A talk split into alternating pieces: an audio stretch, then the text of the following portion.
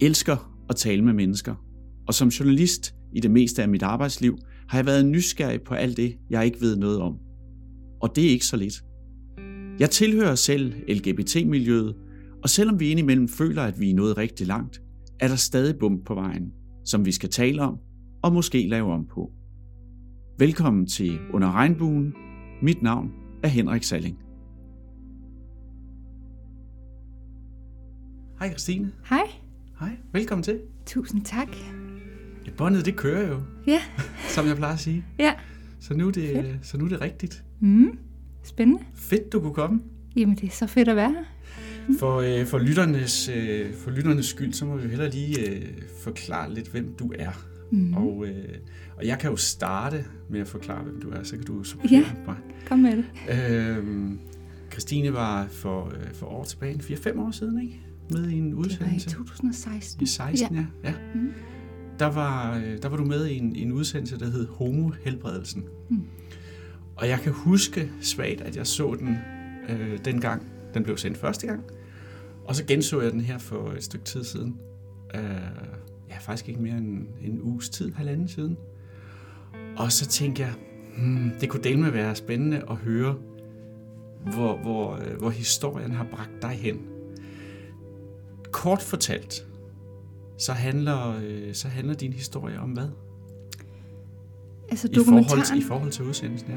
jamen den handler jo lidt om, at på det tidspunkt havde jeg et ønske om at komme væk fra mit liv som lesbisk, og væk fra det miljø, jeg var i, øh, LGBT-miljøet, øh, og finde lidt tilbage til min tro og tilbage til Gud. Og øh,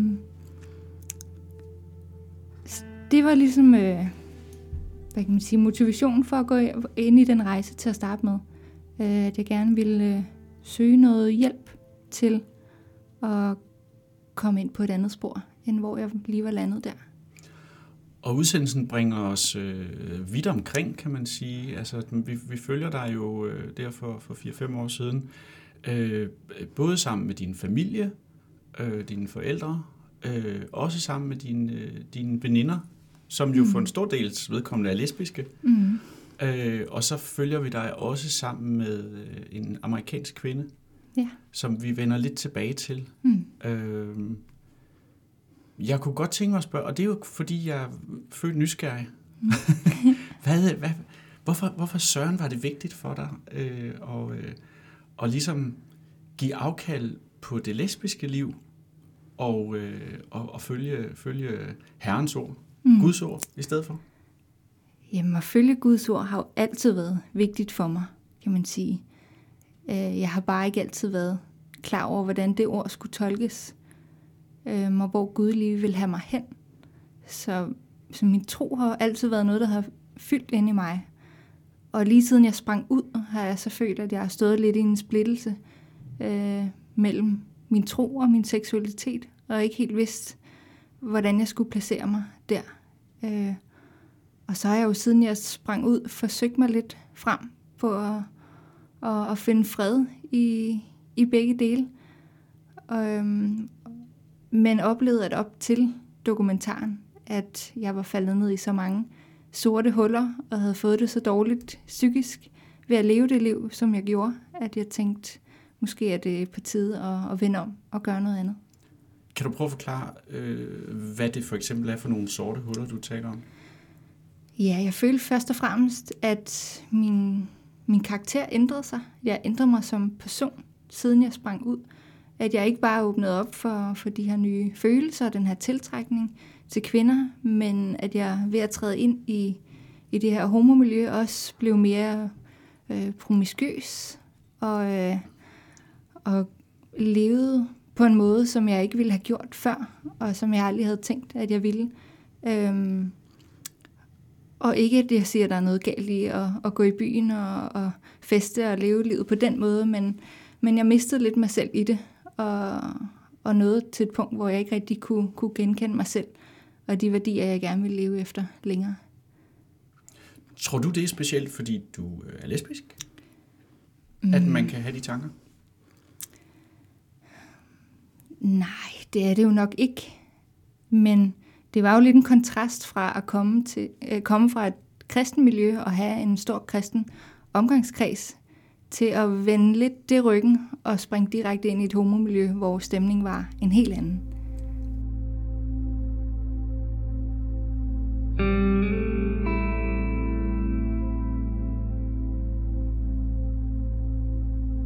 Ud af en kristen familie, Det er, ja. og, og din, din, begge dine forældre er, er kristne. Ja, ja. Øh, sådan i en, en, det som jeg vil kalde en sådan normal, nu ser jeg citationstegn, normal kristen, eller, eller øh, går, de meget i, øh, går de meget i menigheden?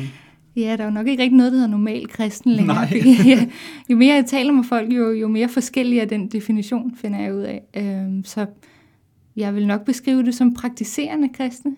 Altså, vi har selvfølgelig altid gået i kirke og, og bedt og talt om tro, og, og at de kristne værdier har fyldt meget i min opvækst og i min familie, og gør det stadig.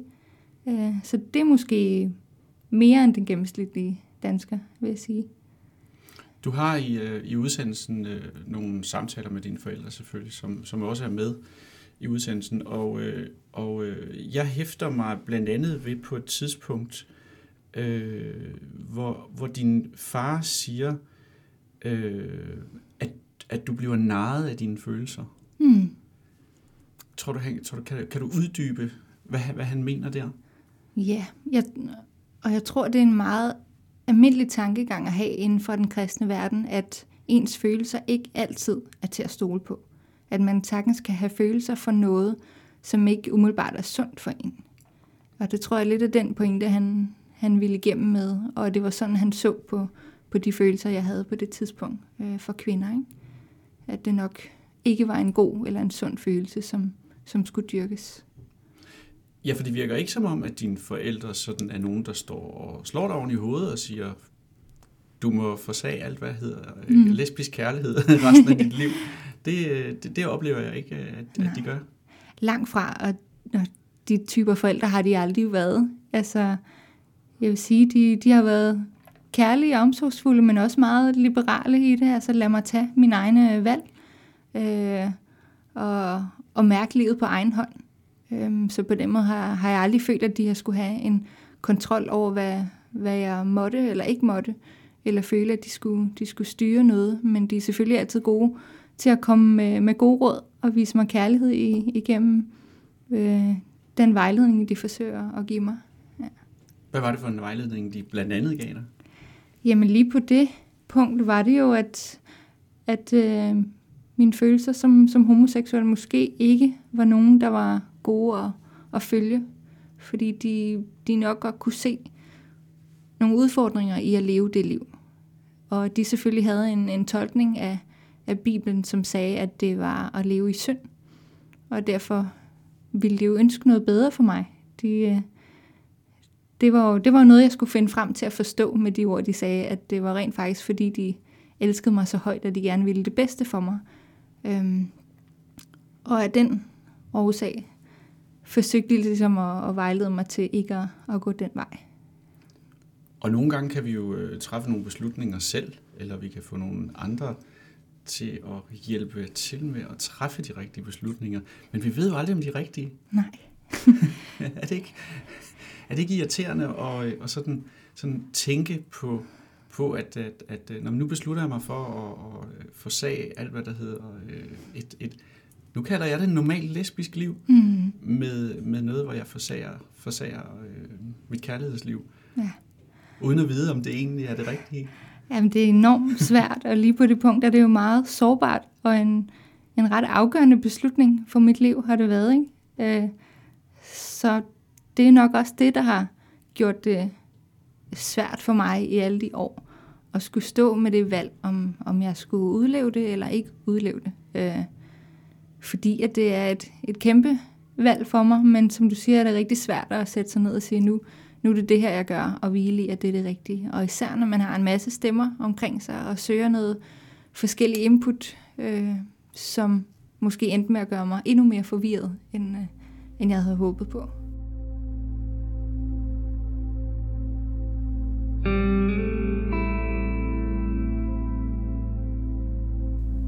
Vi, vi har faktisk aftalt på forhånd, Mm. at, øh, at jeg ved faktisk ikke, hvordan det er gået med dig. Nej. Og derfor vil jeg gerne gemme den del til allersidst. Ja. Og det kan blive sådan en rigtig cliffhanger her Ja. i, i programmet. Ja. At, øh, at, at jeg ved faktisk ikke, øh, jeg ved faktisk ikke, hvad der er sket med dig de sidste fem år.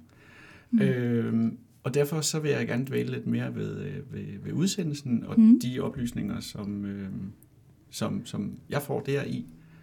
Øh, for mit eget vedkommende synes jeg, at det var en meget, meget grænseoverskridende uddannelse. Mm. Jeg er jo erklæret homoseksuel. Jeg lever sammen med en mand. Mm. Har gjort det hele mit liv. Øh, og for mig er det fuldstændig rigtigt. Mm.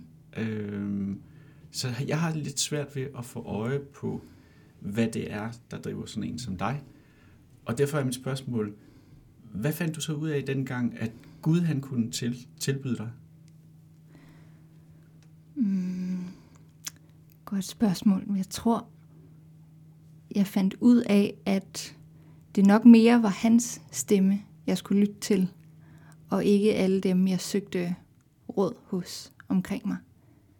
Øhm, fordi jeg tror, han vil mig det bedste, eller jeg ved, han vil mig det bedste, og han har den bedste vejledning, men det kan være kompliceret at finde frem til, når man drukner lidt i, i stemmer og inputs øh, omkring en. Øhm, ja, så der var jo ikke som sådan en, øh, en afslutning, en endegyldig øh, afslutning på det forløb, andet end at, at jeg følte, at jeg måtte trække følehornene lidt til mig igen, og, og dyrke min personlige relation, bare mig og Gud. Øhm, det var nok den vigtigste øh, konklusion for mig på det tidspunkt. Og det gør du blandt andet ved at, øh, at gå til nogle, øh, nogle møder, øh, nogle sammenkomster, nogle øh, events øh, i det, der hedder Hillsong. Mm. Kan du prøve at forklare, hvad det er?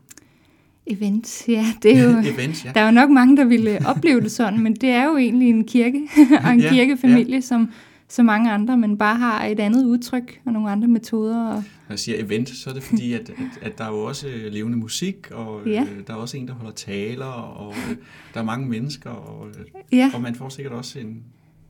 jamen, det, er jo, det er jo kirke for mig, og det er Ja, jo ja. også lidt det, jeg voksede op i. Jeg er jo fra frikirkeverdenen, kan man sige. Så en traditionel søndag ser jo langt anderledes ud, end den gør i folkekirken. Ja. Men det er, jo, det er jo den verden, jeg er kommet fra. Så det er jo bare et, et andet form for kirkeudtryk. Øh, men det var der, jeg fandt mit hjem på det tidspunkt, og, øh, og havde mit trosfællesskab. Øh, så det var egentlig bare en familie at, at dyrke min tro i fællesskab sammen med på det tidspunkt. Er Hillsong meget sådan øh, ungdomligt? Det vil jeg sige. Ja. ja Det var også Meget. mit indtryk. Ja, jeg tror, jeg har hørt noget med, at gennemsnitsalderen ligger omkring 25. Og, ja, og vi er en del medlemmer efterhånden. Og hvad er det for et, hvad er det for et fællesskab, man får øh, med, øh, med andre kristne i, i den alder? Jamen, jeg tror, det er ret vigtigt som ung i vores samfund at, at leve som praktiserende troende, rent faktisk gå op i en tro og, og interesse for at følge Guds ord og, og dykke ned i Bibelen. At have nogen at dele det med, fordi vi er lidt en minoritet efterhånden. Øhm, så øhm, i den verden, jeg befinder mig i i forhold til job og interesser andre steder, øhm, finder jeg måske ikke så mange, som deler den side. Så, så er det rart at have et fællesskab hen i kirken, hvor vi kan dyrke det sammen. Og det er jo ikke, fordi budskabet er blevet dårligere. Der er bare blevet færre. Ja, ja, det kan man sige. Det er blevet mere kulturelt og traditionelt for mange mennesker. Øh, Det er ligesom den vej, det, det er taget. Og så er vi en følt som en, en lille kerne, der holder fast i stadig at ville, at ville leve det liv, ikke? Og, og tage de bibelske principper til os, og, og stole på, at det, det er den vejledning, vi skal, vi skal leve efter. Ikke? Når du nu går i kirken hos, øh, hos Hillsong, ved dine, dine, dine andre medkristne øh, i kirken, ved, du, hvad det er, ved de, hvad det er for noget, du går og slås med? I forhold til min seksualitet. Ja, ja. Det gør de nu, og det gjorde de jo især efter dokumentaren kom ud, Ja. kan man sige. Det var lidt svært at øh, skjule. Ja, det... øh, Hvad var det for nogle reaktioner, du fik dengang? Jamen, jeg, jeg følte en enorm støtte og omsorg for dem inde i kirken. Øhm, jeg gik jo både i en, en lille connect-gruppe, kalder man det, en mindre gruppe inde i kirken, hvor, hvor vi vandrer sammen og deler liv, og de har været med mig hele vejen og har fulgt processen øh, og bedt for mig og, ja, draget omsorg for mig, og det er egentlig det, jeg har mærket hovedsageligt inden for kirken. Selvfølgelig lidt nysgerrighed og, og lidt interesse, øh, men positive reaktioner, og selvfølgelig også de tavse reaktioner. Der er altid nogen, der vil have svært ved at tale om, om det emne. Var der nogen ligesindede? Ja. Eller er der nogen ligesindede? Ja, det har jeg jo så opdaget øh, i årene efter, efterfulgt af dokumentaren. En del henvendelser fra folk, ikke kun i min kirke, men også andre kirker, som har henvendt sig, og måske også har følt, at de har stået alene med det. Øhm, og det har været rart for dem og for mig at have nogen at, at spare med i, i det her. Helt sikkert. Så der bruger man hinanden meget øh, indbyrdes? Det synes jeg. Ja. Fordi mm, jeg har følt mig meget alene i det. Øhm, og det er helt, altså, det giver helt klart noget at møde nogen, som både har, har seksualiteten til fælles, men også den her dybe tro og en længsel efter at, at ville vælge det rigtige liv og ville vandre sammen med Gud. Øhm, så det, det har været ret afgørende for mig, at jeg har haft det de sidste par år. Og nogle andre, som også har levet i det, som jeg har kunne spare med. Jeg synes, det er skønt at høre din retorik, at vandre med Gud. Ja. Det er, fordi jeg, jo, jeg, jeg er ikke selv medlem af Folkekirken, øh, og, øh, og det er ikke, fordi jeg egentlig ikke er et troende menneske, fordi det er jeg egentlig. Jeg er døbt og konfirmeret, mm. øh, men jeg udøver ikke min tro stort set andet, end når jeg er til konfirmation, bryllup, begravelse, jul. Ja, ja. så jeg tror, jeg, jeg, jeg er som mange af flest. Mm. Øh, og jeg kommer stadigvæk i kirken, selvom jeg ikke betaler kontingent, ja. som jeg plejer at sige. Det ja. tillader jeg mig at gøre en gang imellem, ja. når det nu er så sjældent. Øh, I udsendelsen, der følger vi også dig og dine veninder. Mm. Øh, og det ser ud som om, I har det vanvittigt hyggeligt. Og øh, der er et par stykker af dem, som skal giftes. Mm. Og det fik mig til sådan at, at, at, at kigge på dig, og kigge på din veninde også, som, som jo var, med i udsendelsen, og tænke, hvad, hvad tænker du egentlig om, om dem, når nu de skal giftes? Mm. Altså, hvordan, hvordan har du det med hele det der ægteskabs øh, spørgsmål, som jo har været meget diskuteret her de sidste mange år? Ja, det endte faktisk med at blive en lidt, en lidt svær ting for mig i den periode, fordi det var nogle gode veninder, som jeg holdt meget af og, og støttede meget op om, og var jo selvfølgelig til, til deres bryllup. Øhm, og synes jo, det var smukt, at de skulle giftes, og så ikke ned på det overhovedet, selvom at jeg havde truffet nogle andre beslutninger for mig selv på det tidspunkt. Øhm, men jeg følte lidt, at at jeg alligevel blev set som en, der, der dømte den, altså det valg, øhm, fordi jeg havde taget nogle andre beslutninger for mit liv. Og det oplevede jeg, at der var, at der var en del i min lesbiske vennekreds, som, som så det på den måde. Så, så den hårde del af det forløb var jo også, at jeg mistede en del venner fra miljøet. Øhm, på baggrund af det forløb i dokumentaren fordi min, min valg blev set som, som at være det samme som at se ned på, på andres beslutninger om at gøre noget andet. Og det, det var jo absolut ikke min intention, og det var ikke sådan, jeg, jeg så på mine veninder, at deres liv var forkert, eller deres valg var forkerte. Øhm, men jeg havde bare en følelse om, at jeg skulle gøre noget andet. Jeg kan sagtens følge dem, men jeg kan også sagtens følge dig. Jeg kan, mm. jeg kan godt se, at, at, at det virkede overhovedet ikke som om, at du så ned på deres mm. øh, kærlighedsliv. Nej. eller de valg, de havde truffet. Men omvendt kan man også godt forstå, at der måske er det skisma, øh, som, som jo gør, at folk de ikke kan, kan lade være med at have den tankegang. Ja, men jeg kan også godt forstå dem lidt, men jeg, det kan også gøre mig ked af det, at det skal være sådan, at øh, vi ikke kan være uenige og se anderledes på nogle punkter, uden at det skal skille os ad. Og det har lidt været et tema, jeg har dykket lidt ned i de sidste par år, fordi jeg jeg synes, vi går meget op i, at jeg skal være enige om alting hele tiden, for at kunne have en, øh, en god relation. Og det tror jeg ikke nødvendigvis er, burde være tilfældet. Jeg vil rigtig gerne lære, hvordan vi kan elske og respektere hinanden på tværs af, at vi har taget forskellige valg. Og man, kan det, godt være, man kan godt være enige om at være uenige. Præcis. Det er jo det, jeg, jeg vil ja. håbe på, at vi kunne ja. nå derhen, og det, det oplevede jeg måske ikke langt hen ad vejen øh, i det forløb der. At jeg blev respekteret for, for de valg, jeg havde truffet for mig selv. Så det har kostet, det har kostet på vennekredsen? Det har det lidt, ja. ja. ja. Mm. Så kan jeg jo så sådan spørge, se det bagspejlet, har det så været det værd? Eller, eller er det øh, noget, du er ked af? Altså man kan sige, jeg, jeg vil aldrig gå efter at træffe, træffe mine personlige valg for mig selv, øh, ud fra hvad andre mennesker synes, at jeg skal mene eller skal vælge. Øh, så jeg vil ikke have kunne gjort det anderledes. Jeg er selvfølgelig ærgerlig over, øh, over de relationer, der er blevet mistet på grund af det, og de negative reaktioner, det har haft. Men det er ikke nogle reaktioner, der lader mig påvirke i, hvor jeg så skal hen. Det er en rejse, jeg selv må finde ud af med mig selv og sammen med Gud. Og det, det vil altid være det vigtigste for mig, og så må jeg tage de andre ting med. Ja, godt eller skidt.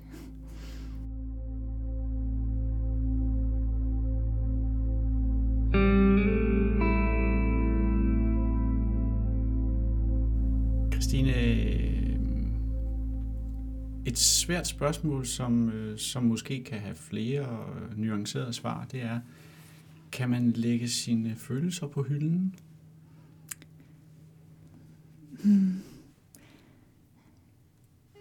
Det kan man vel godt i en vis forstand. Det, det kommer an på, hvor viljestærk man er, kan man sige, og hvor, hvor stor ens motivation er til at gøre det. Uh, jeg kunne i en vis periode, indtil det ikke holdt længere. Øhm, men om, ja, om man skal gøre det, det er jo så en anden diskussion, men om man kan det... Jeg ved ikke, om man kan lægge sine følelser på hylden, men jeg tror, man kan vælge, hvad man gør med dem. Ja. Og, og det svar, det kan jo så lede hen til, til, til den kvinde, den amerikanske kvinde, som du, øh, som du på et tidspunkt får kontakt med. Mm. Til lytterne kan jeg fortælle, at øh, det er en kvinde, som hedder Janet Boynes. Mm. Og øh, hun har tidligere selv øh, praktiseret at være lesbisk, men har nu lagt det på hylden, og har måske så også lagt sine følelser på hylden over for andre kvinder i hvert fald. Mm. I hvert fald øh, som, som, øh, som lesbisk. Mm. Hvordan, hvordan kom I i kontakt med hinanden, og hvordan, øh, hvordan blev hun ligesom i udsendelsen fremstår det, som om hun også bliver en form for både mentor og guru for dig? Guru vil jeg ikke sige. Nej, det var måske også et forkert ord, men i hvert fald mentor. Mentor ja. havde jeg håbet lidt på, øhm, og var lidt det, jeg gik ind i det med, med det håb. Øhm, jamen, jeg undersøgte mig jo frem til alt mulig form for hjælp på det tidspunkt, og også i Danmark.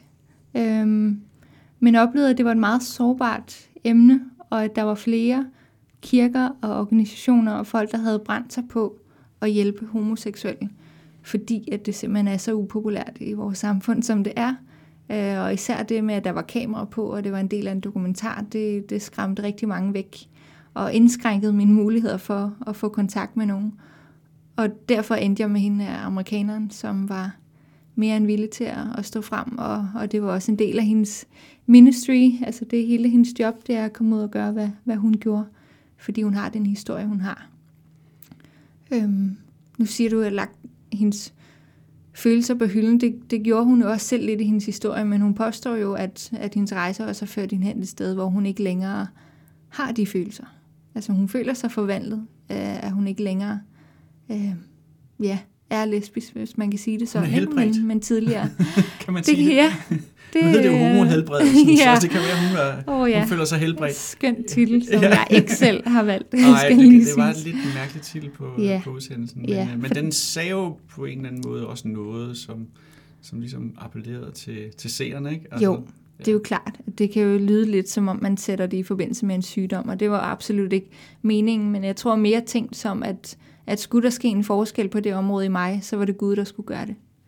Ja, der, var ingen, der var ingen form for elektroshock eller noget? Nej, nej. nej eller manipulation eller noget. Nej, det skulle komme nej. indenfra og ud. Ja. Øhm. Jeg synes nu, hun var lidt manipulerende, men, men, øh, men, men, men mm. det kan vi øh, komme lidt tilbage til måske. ja.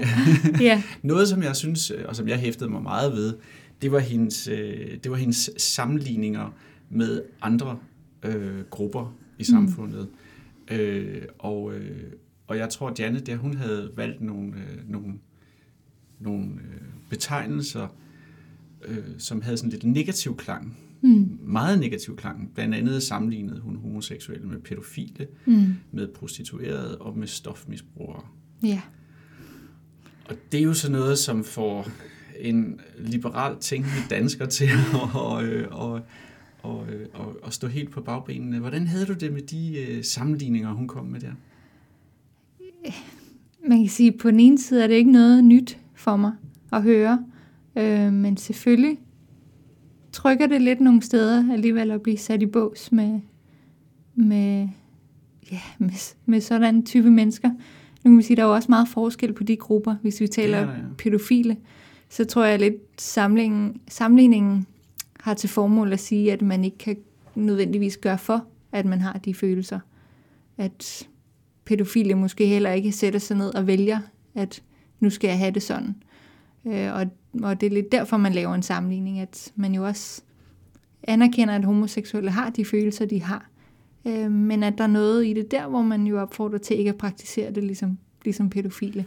Det tror jeg ligger i den sammenligning. Øh, Og er det fordi, at du tror, eller nogen tror, at, øh, at, øh, at det at være homoseksuel er ikke noget, som er medfødt. Det er noget, man... Jeg har jo selvfølgelig googlet det en lille bit smule, inden du skulle komme, ikke? fordi Mm. at det, er jo en, det er jo en videnskab, som Mm. er ret upræcis. Ja. Øh, og, øh, og jeg tror, at de sidste undersøgelser, som ligger nogle år tilbage, fortæller noget om, at, at der er sådan noget 40 procent, som måske kan være genetisk, og, og det sidste kan være øh, miljø. Ja. Øh, og man har ikke helt kunne finde frem til det gen, Nej, som nej. man har betragtet det, eller man har givet det et navn, Ja, øh, QX28 eller sådan et eller andet, okay. øh, tror jeg, øh, som, som er, hvis det er kraftigt i, øh, i øh, fremtrædende, hvis det er Ja. kraftigt fremtrædende, så, øh, så er der en, en større, og jeg vil kalde det en chance, Ja. for at blive homoseksuel Ja, okay. end, end hos andre. Ja. Men, men hvad, hvad, hvad tror du, der er mest fremherskende? Altså, det er faktisk ikke noget, jeg har gået så meget op i at undersøge. Det gjorde jeg måske tidligere, der var mere nysgerrig. Men for mig er det lidt underordnet, om man finder et gen eller ej. Øh, og det er nok også, fordi jeg har et, et, et større perspektiv på det i forhold til, at Gud ligesom er ham, der har skabt mig, og det, det er ham, der har lagt hele planen ud for mit liv. Så hvis jeg skulle sætte mig ned og, og hive et gen frem og sige, at det har forudbestemt, at jeg skal træffe de og de valg i mit liv, så tager jeg også lidt øh, autoriteten fra ham. Øh, så derfor har jeg ikke den store interesse i at, at finde ud af, om jeg er født sådan eller ej. Det er ikke, det er ikke et, et behov, jeg har. Øh, men jeg kan godt forstå, at folk har det, også for at give en form for forklaring. Øh, men det er for mig lidt underordnet. Og jeg går ikke ud fra, at du mener, at øh, prostitution og, øh, og, øh, og narkomani, det nødvendigvis er noget, der ligger i generne. Nej, det, det vil jeg ikke sige. Det er nok mere nogle, nogle livsvalg taget ud fra nogle omstændigheder i Ja. ens liv. Ja.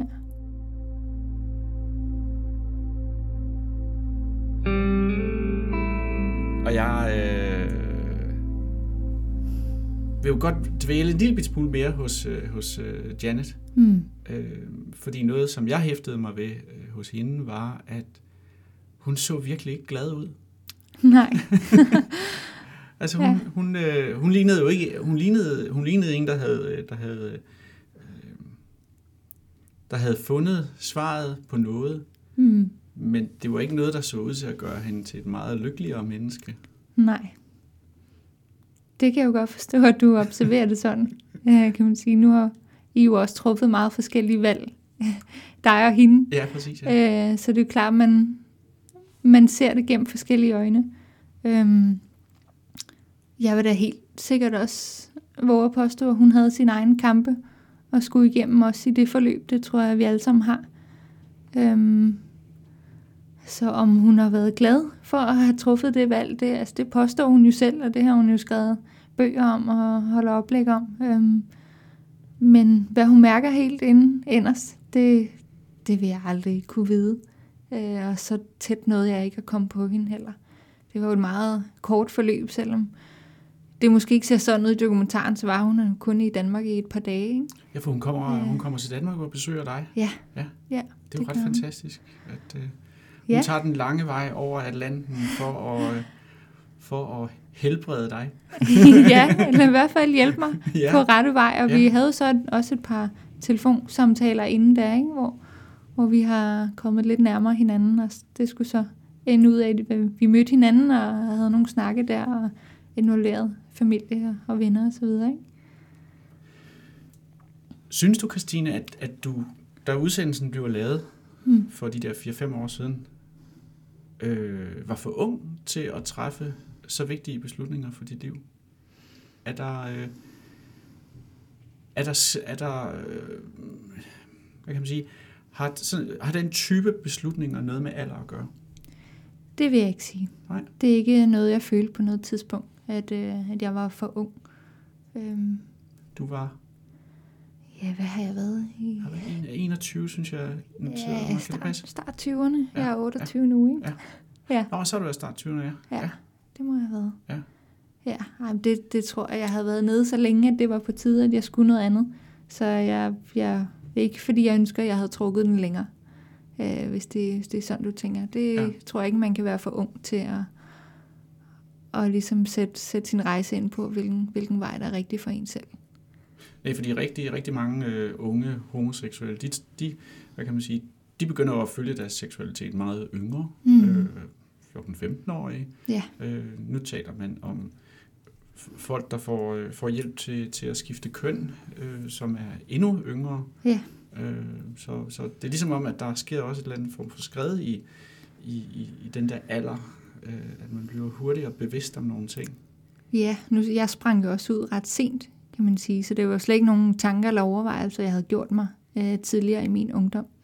Øhm, det var først, da jeg var 18-19 stykker, at, at det var noget, der begyndte at fylde ind i mig. Ikke? Øhm, så derfor er, har hele processen været, været lidt, lidt senere i mit liv, og der i, i 20'erne. Ikke?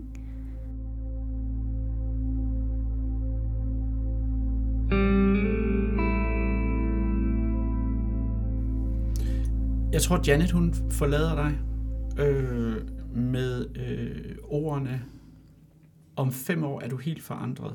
Hmm. Og, og det er så, det er så øh, nu kommer cliffhangeren, ja. fordi øh, jeg kan næsten ikke vente med at spørge, øh, Christine, øh, hvad er der sket på de fem år? Jamen forandret, det er jeg helt bestemt. Der er jo, der er jo sket meget på de år siden dokumentaren.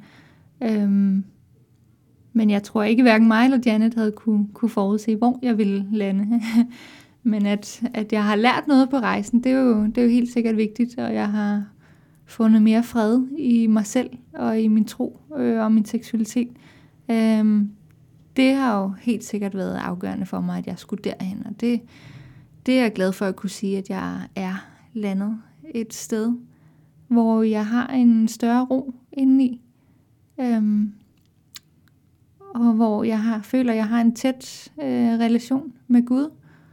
Og jeg føler, at jeg har truffet nogle, nogle valg for mit liv, som jeg godt kan leve med. Hvad er det for nogle valg? Øh, jamen, jeg er faktisk i forhold med en kvinde lige nu. Øhm, Så er det, jeg, jeg skulle hoppe og danse rundt i Ja. studiet. Det gør jeg nu ikke, fordi så kan man ikke høre, hvad jeg siger. Men, men øh, ja, Ja, og det, ja, det er jo lidt, det er jo nyt for mig at træde ind i det med, med en sikkerhed om, at det, at det er rigtigt og godt for mig. Men, men sådan har jeg det. det. Jeg føler, jeg er landet i et forhold i hvert fald, som føles rigtigt. Øhm, og at jeg sagtens kan tage den vej sammen med Gud. Øhm, så det er, svært, det er lidt svært at svare på, fordi jeg føler lidt sådan med årene, at folk gerne har ville placere mig i den ene eller den anden kasse. At jeg har skulle vælge kirke eller vælge seksualitet. Og det har jeg nok været lidt stadig omkring ikke at ville. Øhm, fordi jeg føler, at begge ting fylder i mig.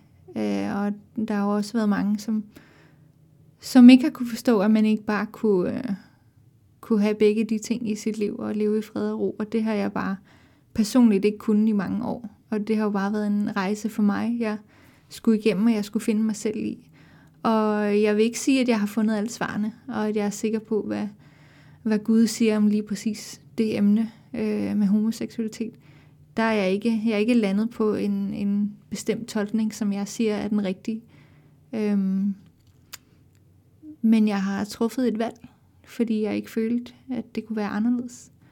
Og fordi at jeg, jeg synes nu, nu havde jeg brug for lidt, lidt lykke Mm-hmm. i mit liv.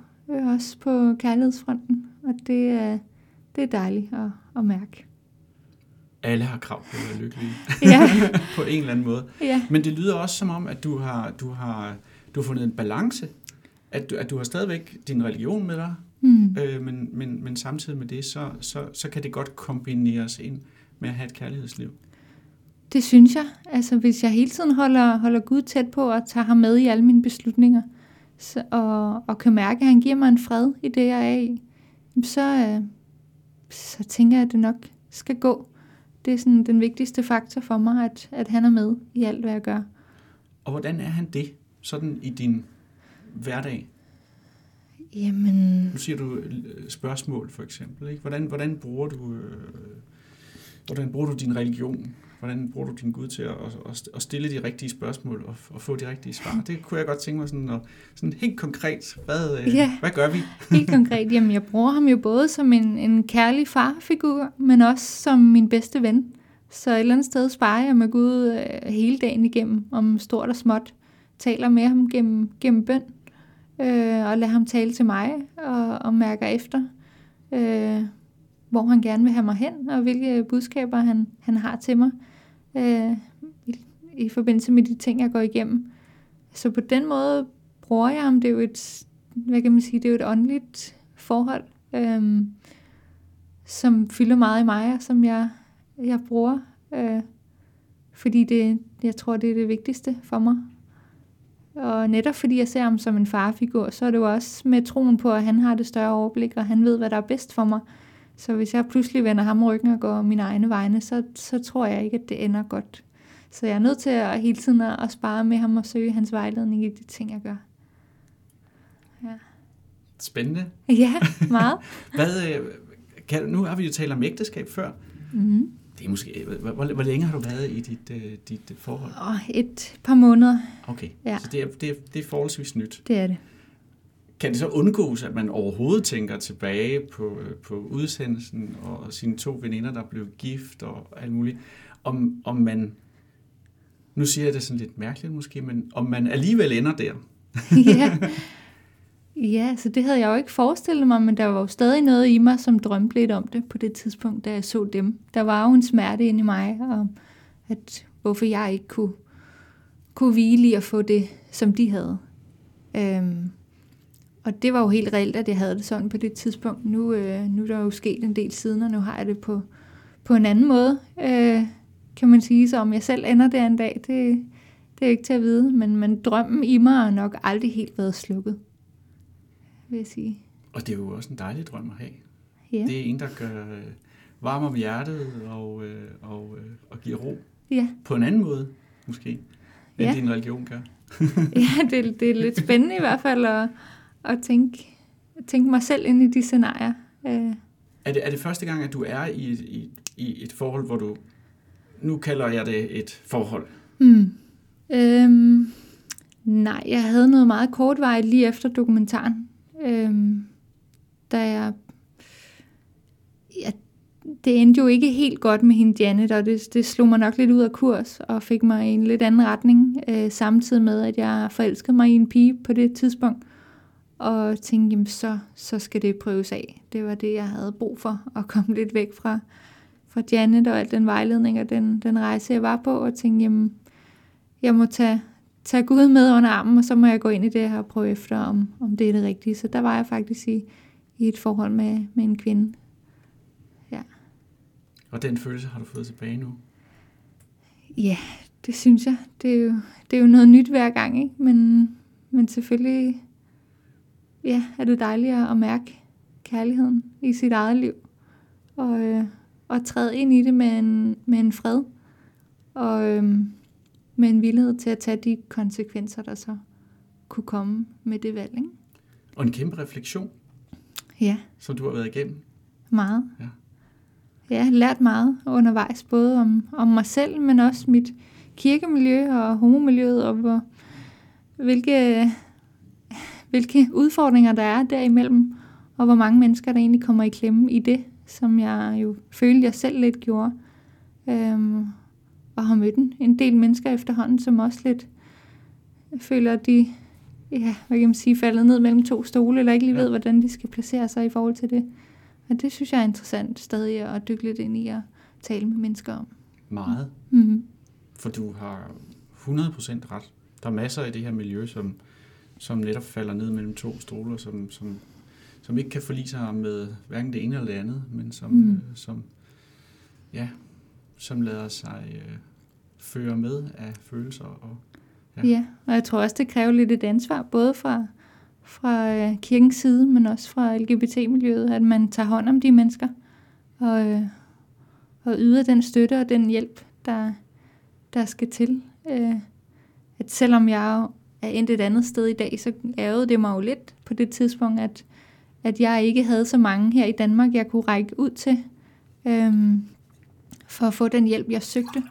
Fordi at, at vi har et samfund, hvor der er en anden norm i dag om, hvad der er populært og hvad der ikke er populært. Øh, og hvor homoseksualitet er lidt noget, alle skal synes er, er okay og er det rigtige.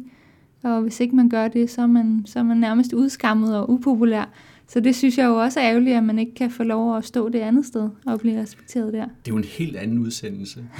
ja, det er jo noget af det, jeg har meget på hjerte, og jeg har ja. oplevet en del de sidste par år. Øhm, altså, ja, hvordan samfundet har ligesom taget en drejning og gjort, ja, skabt en ny minoritet, øh, synes jeg, i forhold til folk, der praktiserer en tro og har et andet ståsted i forhold til homoseksualitet. Men stadigvæk, så, så vi bevæger os jo øh, ja, dag for dag, og vi bevæger os forhåbentlig hen i noget, øh, imod noget bedre. Øh, både accept, øh, mindre stigmatisering, øh, forhåbentlig en lavere selvmordsrate inden for vores miljø, mm-hmm. som jo er for høj. Øh, yeah. For meget øh, indtagelse af alkohol og stoffer. Mm. Øh, så der er meget at tage fat i. Ja. Og du har, du, har, du har så løst det på, på din måde, kan man sige. Du har i hvert fald øh, fundet, fundet en eller anden form for, øh, for, for balancegang. Ja, jeg ved ikke, om jeg har løst det, altså, men selvfølgelig har jeg fundet en fred i min egen situation. Men jeg mærker jo stadig øh, konsekvenserne af de rammer, jeg har omkring mig. Både fra LGBT-miljøet og også øh, øh, det kirkelige miljø. Så der er selvfølgelig stadig nogle udfordringer der, som jeg godt kunne tænke mig at, at få bragt på banen og hjælpe med at arbejde lidt på. Det er jeg sikker på, at der er nogen, der kan få brug for din, øh, din uh, indsigtsfulde hjælp. øh, Christine, det sidste spørgsmål, det er jo, der er jo aldrig et sidste spørgsmål, for det kan jo være, at vi taler videre bagefter, ja. men i hvert fald mens uh, båndet kører her. Hvor ser du dig selv om fem år? Åh, oh, det er et svært spørgsmål.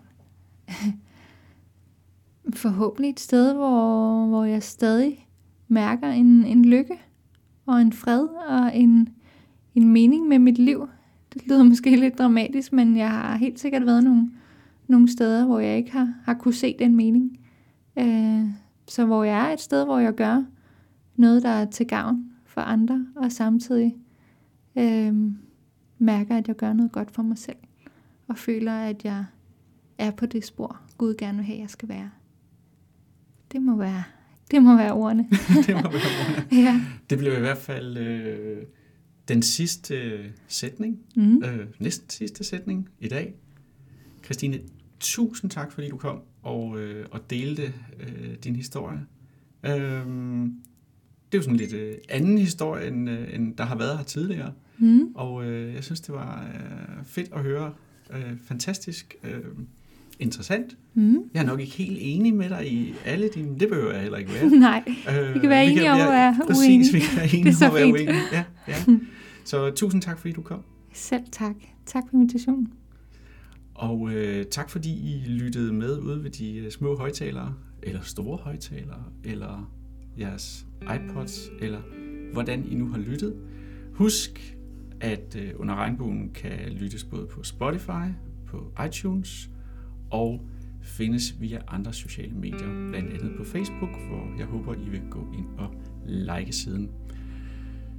Tak til Christine, og tak for i dag, og på genhør.